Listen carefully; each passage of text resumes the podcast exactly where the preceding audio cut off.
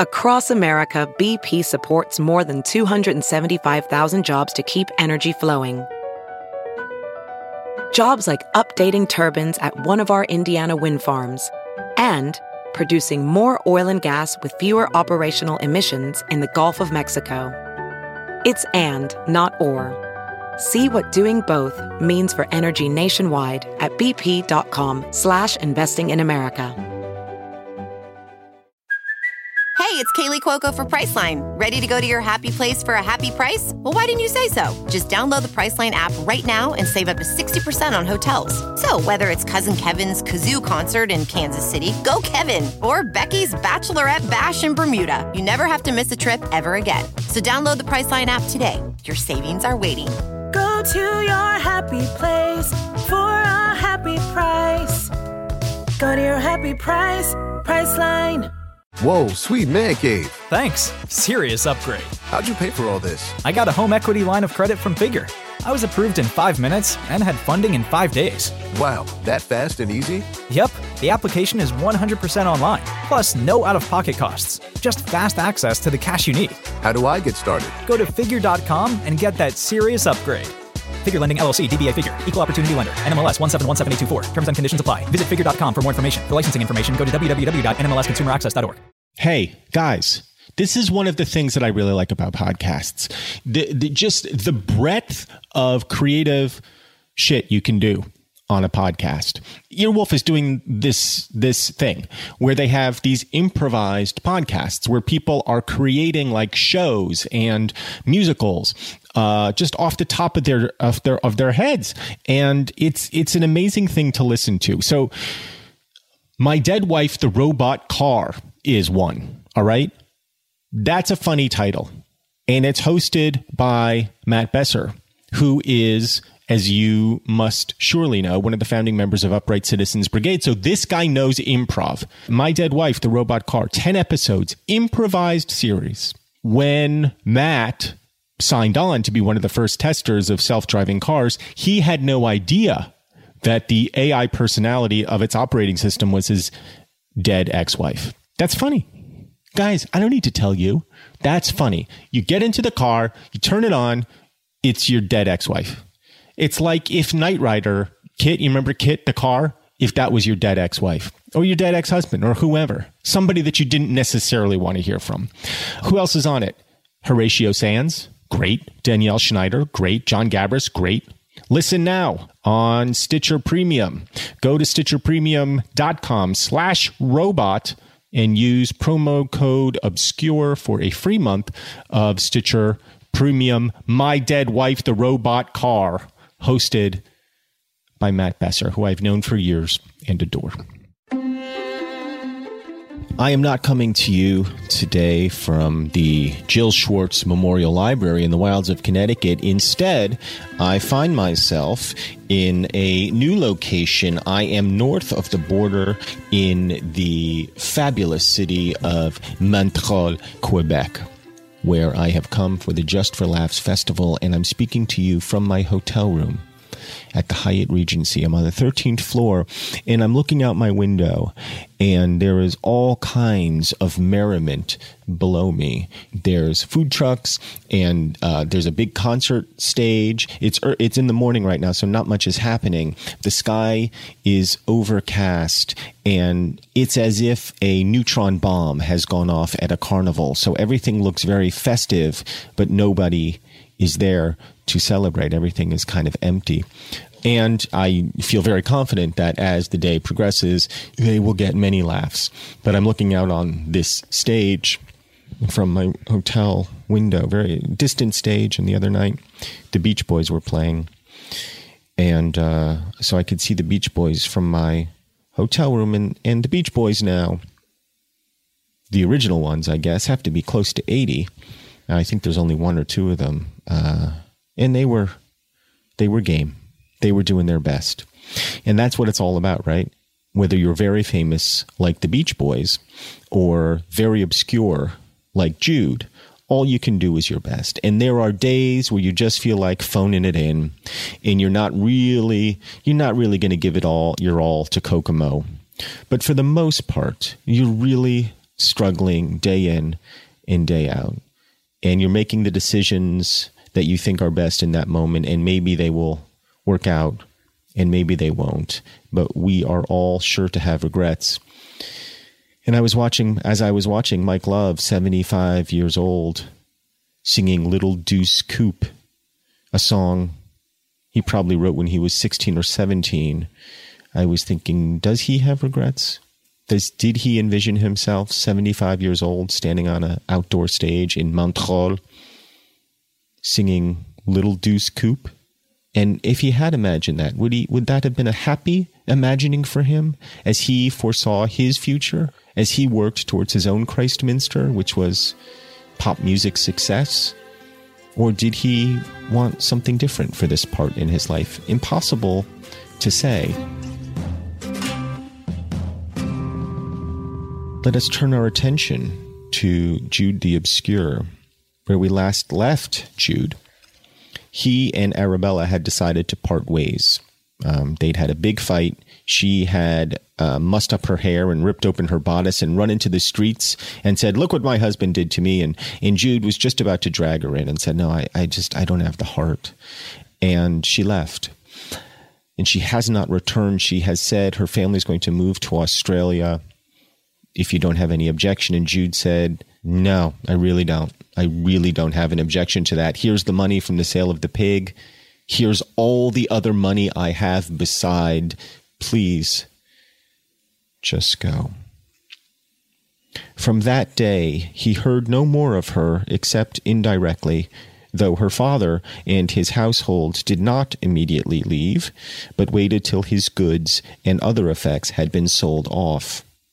When Jude learnt there was to be an auction at the house of the Donns, he packed his own household goods into a wagon and sent them to her at the aforesaid homestead, that she might sell them with the rest, or as many of them as she should choose. So he's given her every cent and now he's clearing out his own house and saying, take this too.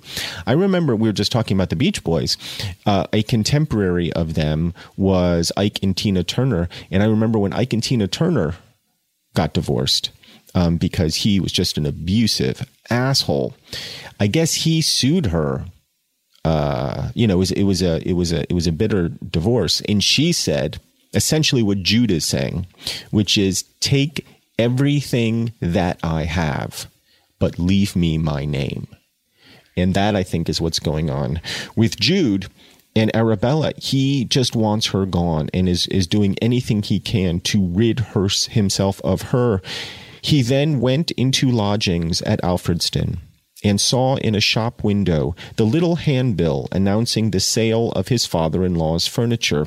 He noted its date, which came and passed without Jude's going near the place, or perceiving that the traffic out of Alfredston by the southern road was materially increased by the auction. A few days later, he entered a dingy broker's shop in the main street of the town and amid a heterogeneous collection of saucepans, a clothes horse. Oh, right, a clothes horse. That's I get. Uh, what is that? Is that is that a thing that you put clothes on? Uh, let's say it is a clothes horse, rolling pin, brass candlestick, swing looking glass, and other things at the back of the shop, evidently just brought in from a sale, he perceived a framed photograph which turned out to be his own portrait. I mean, how sad is that? He finds his own essence in a pawn shop amid the tawdry bric-a-brac of his in-laws' ex possessions. It was one which he had specifically taken and framed by a local man in Bird's Eye Maple as a present for Arabella and had duly given her on their wedding day. On the back was still to be read Jude to Arabella with the date. She must have thrown it in with the rest of her property at the auction. I'm just going to sit with that for a moment because it's really breaking my heart.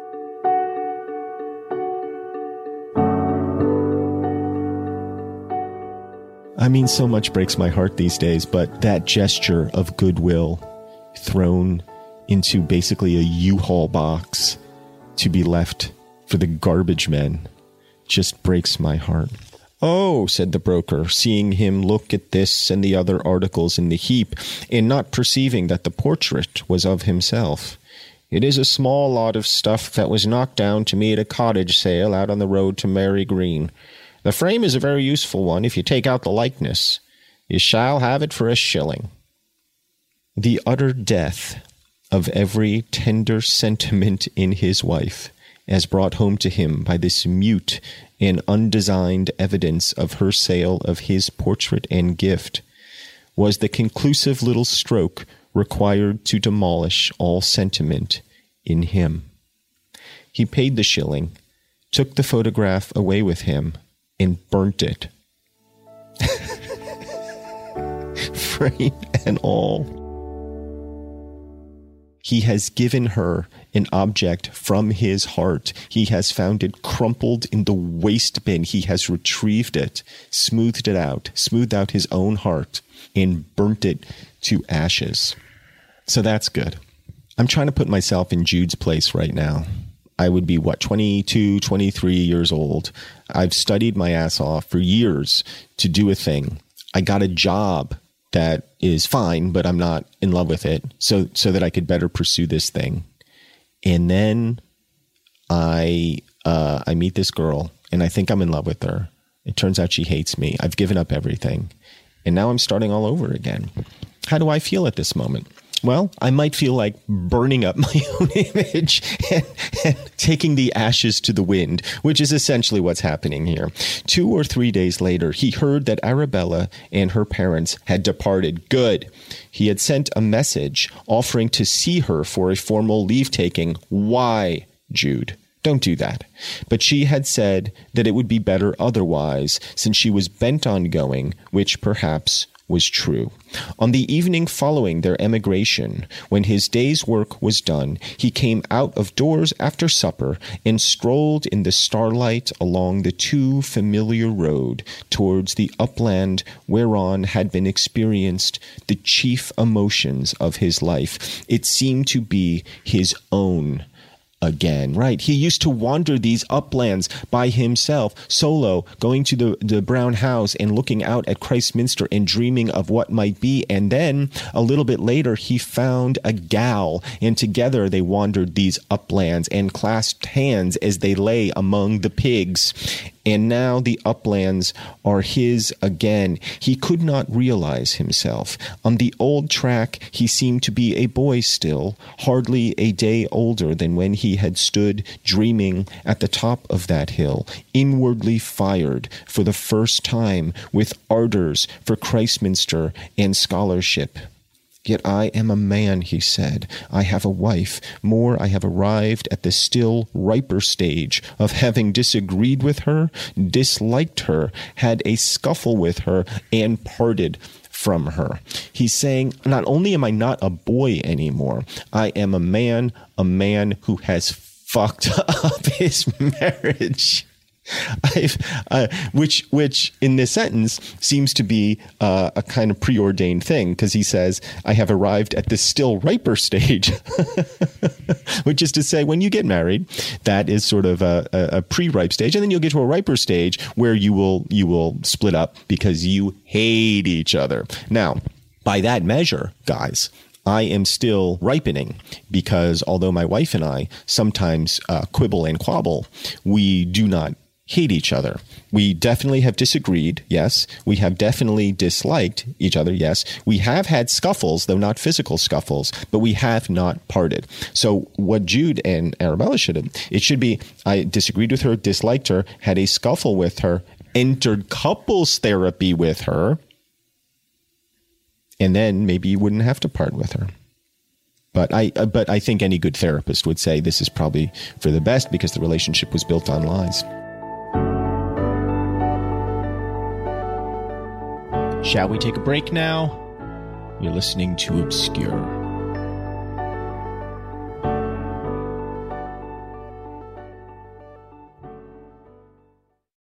Okay, I'm going to throw out a word for you that you've probably never heard before because it's so kind of sci fi and cool. The word is ambisonic. What? Michael, what? What is ambisonic? It is a new technology. It's a microphone, right? That captures 360 degrees of audio. So the new Marvel podcast, Wolverine The Long Night, is using this technology. So if Wolverine, for example, is fighting someone on the floor, you hear the sound beneath you as if you're standing over them, but your ears don't move. No, it's your brain. Your brain is, it, it literally moves your brain. It's cool as hell. I want to get it for Jude the Obscure, but it would be pointless because I'm just reading a stupid book. But this is, there's like fights and there's like action and there's chases and you just hear it moving all over your head. There's a behind the scenes video where Richard Armitage, who's playing Wolverine, is like literally wrestling the actor Scott Adsit on the floor of the studio, and you can he- like you hear it. But I mean, like you're you're experiencing it like in an ambisonic way. Listen to Wolverine: The Long Night for free in Apple Podcasts, Stitcher, Spotify, or wherever you listen to podcasts, or visit wolverinepodcast.com for more info. Marvel just released Wolverine The Long Night, their first ever scripted podcast for free. You can hear it right now online or in your podcast app. And, and here, here's what happens. Uh, it starts off when a fishing boat is found off the coast of Burns, Alaska right? You, and then you got two special agents, Sally Pierce, Tad Marshall. They arrive to find out who or what killed the crew. Their primary suspect, a drifter named Logan. Holy shit. Yes, Logan. But the police won't cooperate, and there's more going on in Burns than meets the eye. The podcast stars Richard Armitage as Wolverine. You might know him as Thorin from the Hobbit movies, with Celia Keenan Bolger as Agent Pierce and Ato Essandoh as Agent Marshall. Also featuring Bob Balaban, Scott Adsit, Chris Gethard. You have not heard anything like this before. The sound design, the acting, the writing, amazing. Check it out. Listen to Wolverine The Long Night for free in Apple Podcasts, Stitcher, Spotify, or wherever you listen to podcasts, and visit wolverinepodcast.com for more info.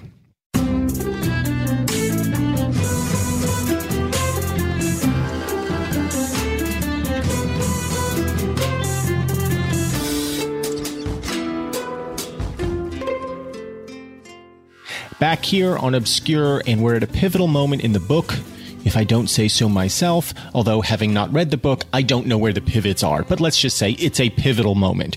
Jude and Arabella have parted ways, and here we are with Jude. He remembered then he was standing not far from the spot at which the parting between his father and his mother was said to have occurred.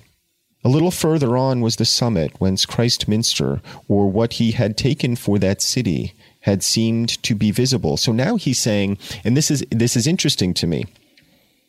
It was a declarative fact earlier in the book that he could see Christminster from that hill. But now Thomas Hardy is saying Christminster or what he had taken for that city. In other words, Christminster may have been a mirage this entire time.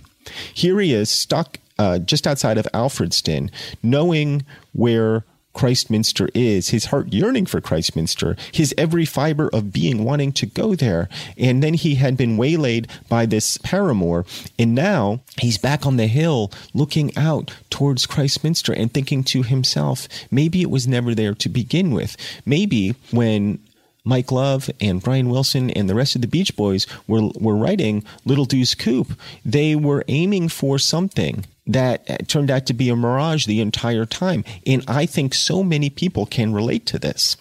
This idea, and this gets back to the, the root of what we've been talking about the entire time of obscurity.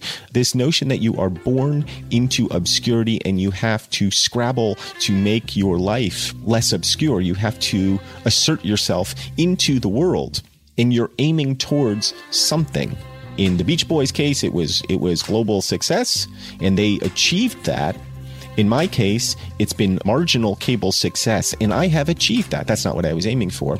In Jude's case, it was just to kind of get out. That's what he was aiming for. Now, there's three like it's we're on a spectrum here like like mike love in the beach boys like they uh, absolutely achieved what they were searching for I was searching for more, didn't find it, but found something. Jude was searching for more, has not found anything. But I think all of us, including Mike Love, would say that we all have our Christminster, right? We all have burnished into our souls this dream, and it always, I think, turns out in some respects to be a mirage because whatever that thing you're aiming for is basically you're you're hoping for the same result and the same result i think i think if i'm talking about myself now and i suspect every single other human being on the planet is feeling like you belong feeling like you have a place in this world that you are secure and that you, you are loved and i don't know that fame will give you that I certainly know that marginal basic cable celebrity won't give you that. And Jude now is maybe thinking that getting a doctor of divinity won't give you that either.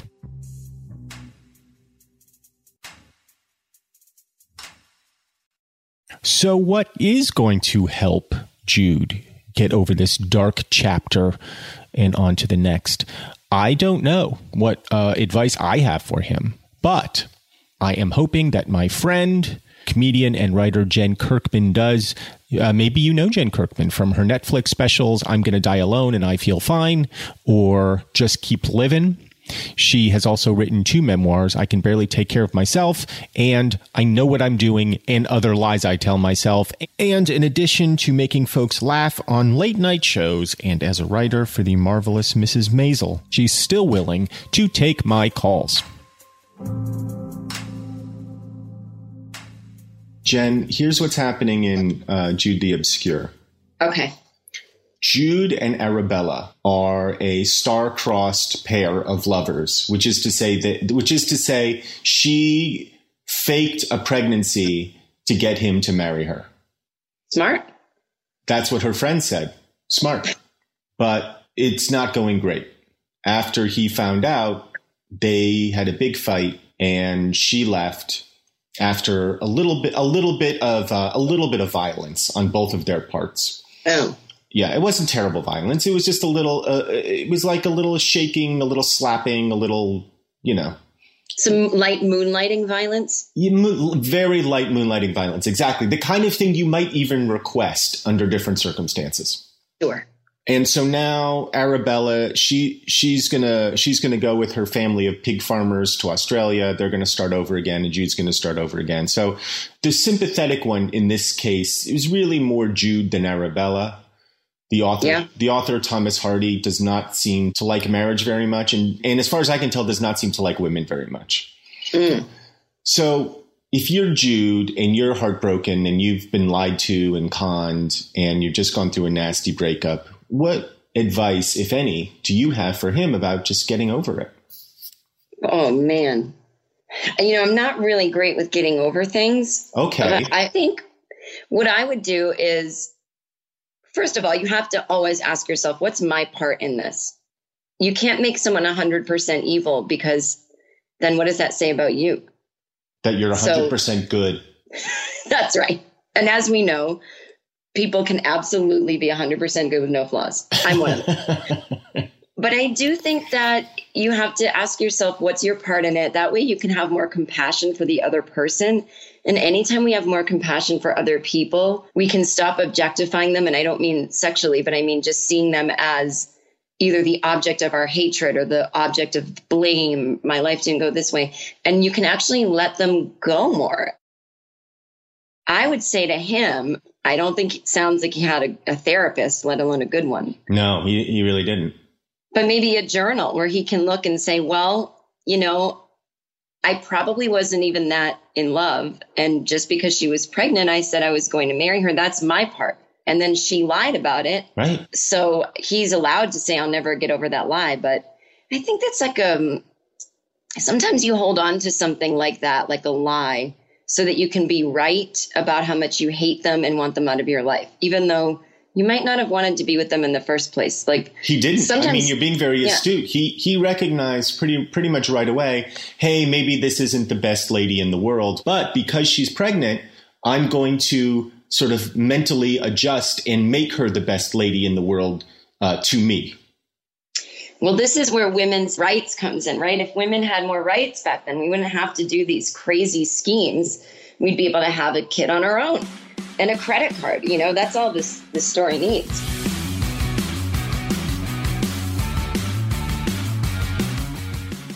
What he should do to move on is, you know, people can do the classic just find some other lady. Right. But this issue, whatever it is inside of him, is going to keep coming up like this extreme anger that's maybe a little disproportionate to the situation. Wait a minute. What? What? Did, where, where are you getting extreme anger? The violence? It was. No, just that he won't let it go. I didn't say he wouldn't let it go.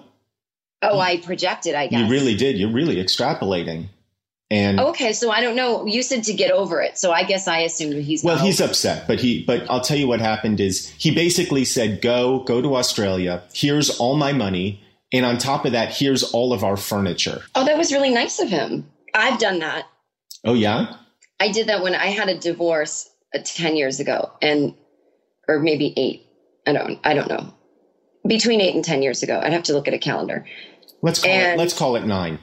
9. Perfect. There's a number for that.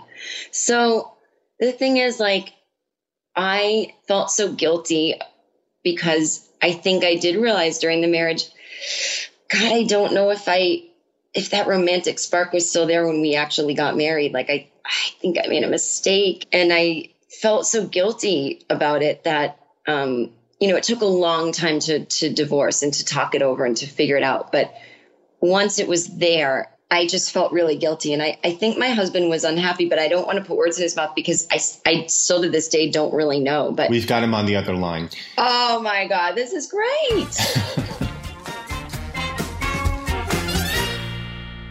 it's kind of an embarrassing thing to do your head your tail between your legs you've had this big pronouncement this big party this big thing and you have to go back to your family and be like Ugh. And we were together a long time. It was a short marriage but a long you know engagement. And so we um i just said you know take everything. Take the savings take the furniture. Just let me keep the actual apartment. It didn't help assuage my guilt. I would be interested to see where jude goes from here because my husband went through the phase first where when I suggested official divorce, he seemed to get angry. And that's when a lawyer got involved. And that's when I was like, if you could stop suing me for four seconds, I'll just give you everything because mm. I just need, I need you to be okay. And then that seemed to assuage his anger. But then my anger popped up six months later when I was like, I just gave away everything. Like, this is crazy. I didn't, I shouldn't feel guilty about, you know, I saved his butt by speaking up when I did. We were still young and, so anyway, I wonder if Jude will later get angry. Mark my words that You he think? just gave everything away. Well, I can tell you one thing he did. He he as soon as it was over, he tried a couple things. The first thing he did was get really drunk for the first time, and that Oh, did, this is classic stuff. classic. And that didn't Yeah. that didn't help. The next thing he did is he went he walked. It was wintertime, and he walked out onto the ice, and it was thin ice. And he jumped up and down on it, thinking he he would drown himself. so I'm laughing. Yeah, Uh-huh. well, it was funny, and uh, but the ice wouldn't break. I mean, he, he Mm. couldn't. He couldn't even kill himself. This is how poor, sad, and pathetic Jude has been throughout this story to this point. What did you ultimately do after that anger to get over it? Oh, Therapy, am I right? Was it therapy? I did some therapy, but you know, honestly, that doesn't even help sometimes because it's such a unique personal experience that I know that human beings basically have, I don't know what they are, but I always say we have about five problems and they manifest with different symptoms with different people, maybe, you know, different habits, different whatever's. But I thought, you know, for me, my therapist wasn't divorced. And sometimes you almost need more of a support group, like of other people who've been through what you've been through, because psychiatric platitudes from a book don't always help.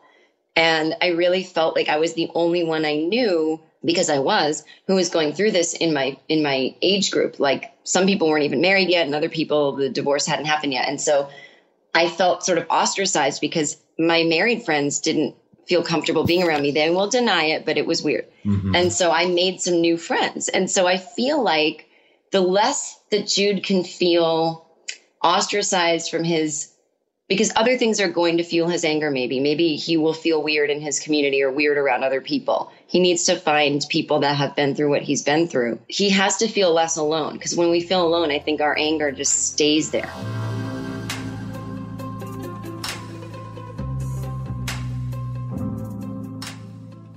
I, oh, I have one more advice for him. Yeah.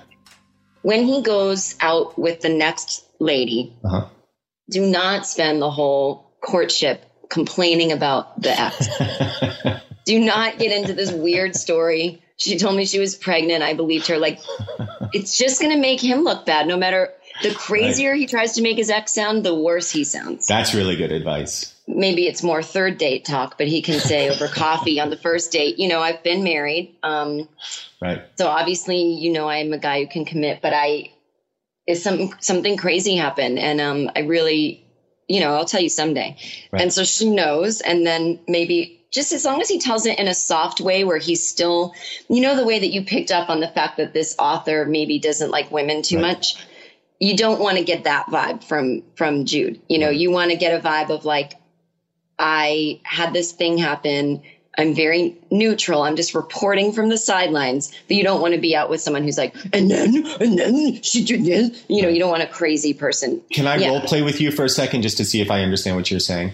Sure. So Are I'm, you? I'm out with you, Mm-hmm. and and we're on our first date, and I say, um, Jen, you know, I'm uh, I'm having a lovely time. You just seem Thank like you. yeah, you seem like such a, a fascinating and interesting and funny gal, and I'm I'm just really having the time of my life. I just want to get married someday, you know? Well, at some point, I'd love to get married. I should tell you, I was married before. Um, Oh. I went into it with the highest of hopes, but the fucking bitch, the Oh. fucking bitch, Oh, fucking Um. ruined my entire fucking life. If I ever see her again, people are staring. People are staring at us. Oh, I, I, if I got a little carried away, I apologize. Like I said, I'm delighted to be with you. Yeah. I just, I just have so much passion, so much passion and love in my heart. Um, And if I, forgot ever I- see that fucking bitch again, I, I, forgot I have an, an appointment. oh, right like five minutes ago Oh. um yeah if i don't get, get to it i could have um i have to go Oh. thank you though yeah. Well, I'd love to see you again. I mean, um yeah um direct message me on fa- i'm on facebook okay. Hey, Jen. she's not on facebook she's Oh, not she's on not? facebook no you just scared her Oh, I feel like I really off. screwed that up. you didn't see me doing this because we're not in person but i threw some money at the table Oh God. just just to pay half just to i just had to get out half plus the tip, or just half? I didn't even know because I never saw the prices of the coffee. But I threw down three bucks. That should pretty much cover what I got, Okay. which was just a small Americano. because we did get that almond pastry that we shared. I didn't, I was never going to eat it because I don't want you to see me eating on the first date. Okay, but I did say, "Do you want to get this almond pastry to share?" And you said, "Sure." I was trying to sound agreeable so you would like me. Well, Jen Kirkman, this has been really, really informative on so many levels. Thank you. I'm really glad. I hope I helped just one person out there. Even if it was just, even if it was just you. you definitely did. Peace out. Peace.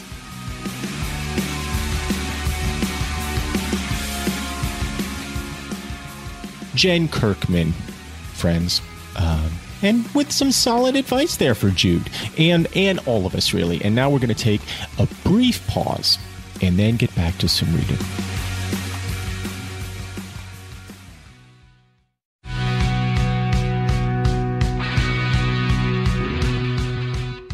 Welcome back to Obscure. I'm Michael Ian Black. We're reading chapter 11, and I'm just going to repeat where we left off on was the summit whence Christminster, or what he had taken for that city, had seemed to be visible. A milestone, now as always, stood at the roadside hard by. Jude drew near it and felt, rather than read, the mileage to the city. He remembered that once on his way home he had proudly cut with his keen new chisel an inscription on the turning the page back of the milestone, embodying his aspirations. It had been done in the first week of his apprenticeship, before he had been diverted from his purposes by an unsuitable woman. He wondered if the inscription were still legible. or legible still. And going to the back of the milestone, brushed away the nettles. By the light of a match, he could still discern what he had cut so enthusiastically long ago. And now it shows the inscription that he has carved into the stone. It says thither, and then underneath JF, which stands for Jude Fawley. And then next to that is a graphic. It's a, like a little uh, emoji of a finger, a hand with a finger pointing off towards the direction of Christminster. So, there, in the fullness of his optimism, at that milestone, he had inscribed his ambition thither, his initials, JF, and a finger pointing towards Christminster. And we have said from the very beginning, and again, I, am just winging it, guys. I have no idea if, if anybody would agree with my interpretation as I'm going, but but in fairness to me, my interpretation is utterly thoughtless. But we have said that Christminster itself represents the opposite of obscurity, which in this case I don't think is fame. It is a measure of success, not financial, although that will be a part of it, I think, if he ever gets his way to Christminster and, and completes his, his studies. It is about finding yourself in the world with purpose. It is about making your mark. And that is exactly what Jude has done in this half hearted but enthusiastic way on the milestone. The sight of it, unimpaired, within its screen of grass and nettles, lit in his soul a spark of the old fire. Surely his plan should be to move onward through good and ill, to avoid morbid sorrow, even though he did see ugliness in the world. Bene agere et laetare. I probably didn't say that correctly. We haven't heard Jude speak of the old tongues in quite a while, right? We haven't heard him get excited about Greek and Latin since he met Arabella. To do good cheerfully, bene agere et laetare which, and I know, please don't yell at me for mangling that, which he had heard to be the philosophy of one Spinoza, might be his own even now. He might battle with his evil star and follow out his original intention. Wait, I don't know. I don't think I understand that. What is his evil star? Does that mean the evil, his own evil nature? Does he mean that the world itself is evil and that he is going to combat it cheerfully? Does he mean Arabella, his evil star? Who is the evil star? What is the evil star? He might battle with his evil star and follow out his original intention. Well, all of us are rooting at the very least for him to follow out his original intention. All of us want to see the wonders of Christminster. All of us want to see him don the robes and get himself to school and make something, make a man of himself in this world, in this uncaring, aloof world. That's what we want for Jude. We want it for ourselves too, right? We're coming to the end of the first part right now. And I feel it ever more keenly than when I started this book. This idea of obscurity, this idea of feeling rootless in the world, feeling like you do not know your place, and feeling as though if you just had your own uh, North Star as opposed to the evil star to point towards, you could do good cheerfully in this world. By moving to a spot a little way off, he uncovered the horizon in a northeasterly direction. There actually rose the faint halo, a small, dim nebulousness, hardly recognizable save by the eye of faith. It was enough for him. He would go to Christminster as soon as the term of his apprenticeship expired. He returned to his lodgings in a better mood and said his prayers. Well, that is the end of the first part, and I am a little bit teary. I'm not going to lie to you. Because I myself have felt so much of what Jude feels, as has probably been evidenced throughout the course of this podcast. But I myself have uh, uh, battled with my own evil stars over the years and have wondered upon uh, the own the, the, the course of my own life over the years, have struggled with obscurity over the years. But I don't think I ever personally had a Christminster. In other words, I don't think I ever quite knew what I was aiming for. I sort of had a vague notion. There were things I, I wanted to do, and I've done them for the most part. But uh, but again, like it has felt like a mirage, most of it, professionally speaking, not personally speaking. But there's a note of optimism here which I'm not even going to be snarky about. I'm not even going to say it's all going to turn to shit for poor, sad, pathetic little Jude. Instead, I'm going to choose to believe that for at least a little while in his life, Jude is going to course correct. He's a young man. He is finishing his apprenticeship with the stonemason. He has rediscovered his own ambition thither, says Jude, thither, with a hand pointing finally in the correct direction. He knows what he has to do. So he's lost some time and he's lost some um, naivete about the human condition. But there is one thing about this world is that, and, and Jude saw it, Jude saw that halo rising up above Christminster. There is always some light, whether it be in Wessex or way down in Kokomo, there is always light shining down on us if we just open our eyes to see it. Down below me, things are starting to stir a little bit.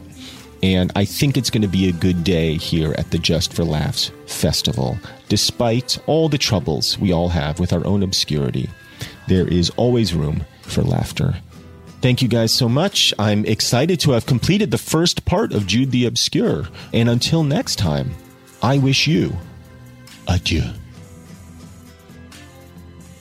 Obscure is brought to you by Earwolf. For more information on Obscure, visit our show page at earwolf.com and be sure to subscribe to Obscure in your favorite podcast app like Stitcher or Apple Podcasts so you don't miss an episode. I was going to say a thrilling episode, but I'm I'm humble. If you like what you've heard, please write us a nice review on Apple Podcasts. And if you don't like what you've heard, take it up with Thomas Hardy. Not with me. Obscure is produced by Jennifer Brennan, Mary Shimkin, and Robin Lynn, who also mixed and edited today's show with music composed by Craig Wedren. Special thanks to everyone at Earwolf, especially Chris Bannon, Colin Anderson, and the Earwolf engineer team of Brett Morris, Sam Kiefer, and Ryan Connor. If you would like information about sponsoring our show, email hello at midroll.com from the wilds of Connecticut. I'm Michael Ian Black.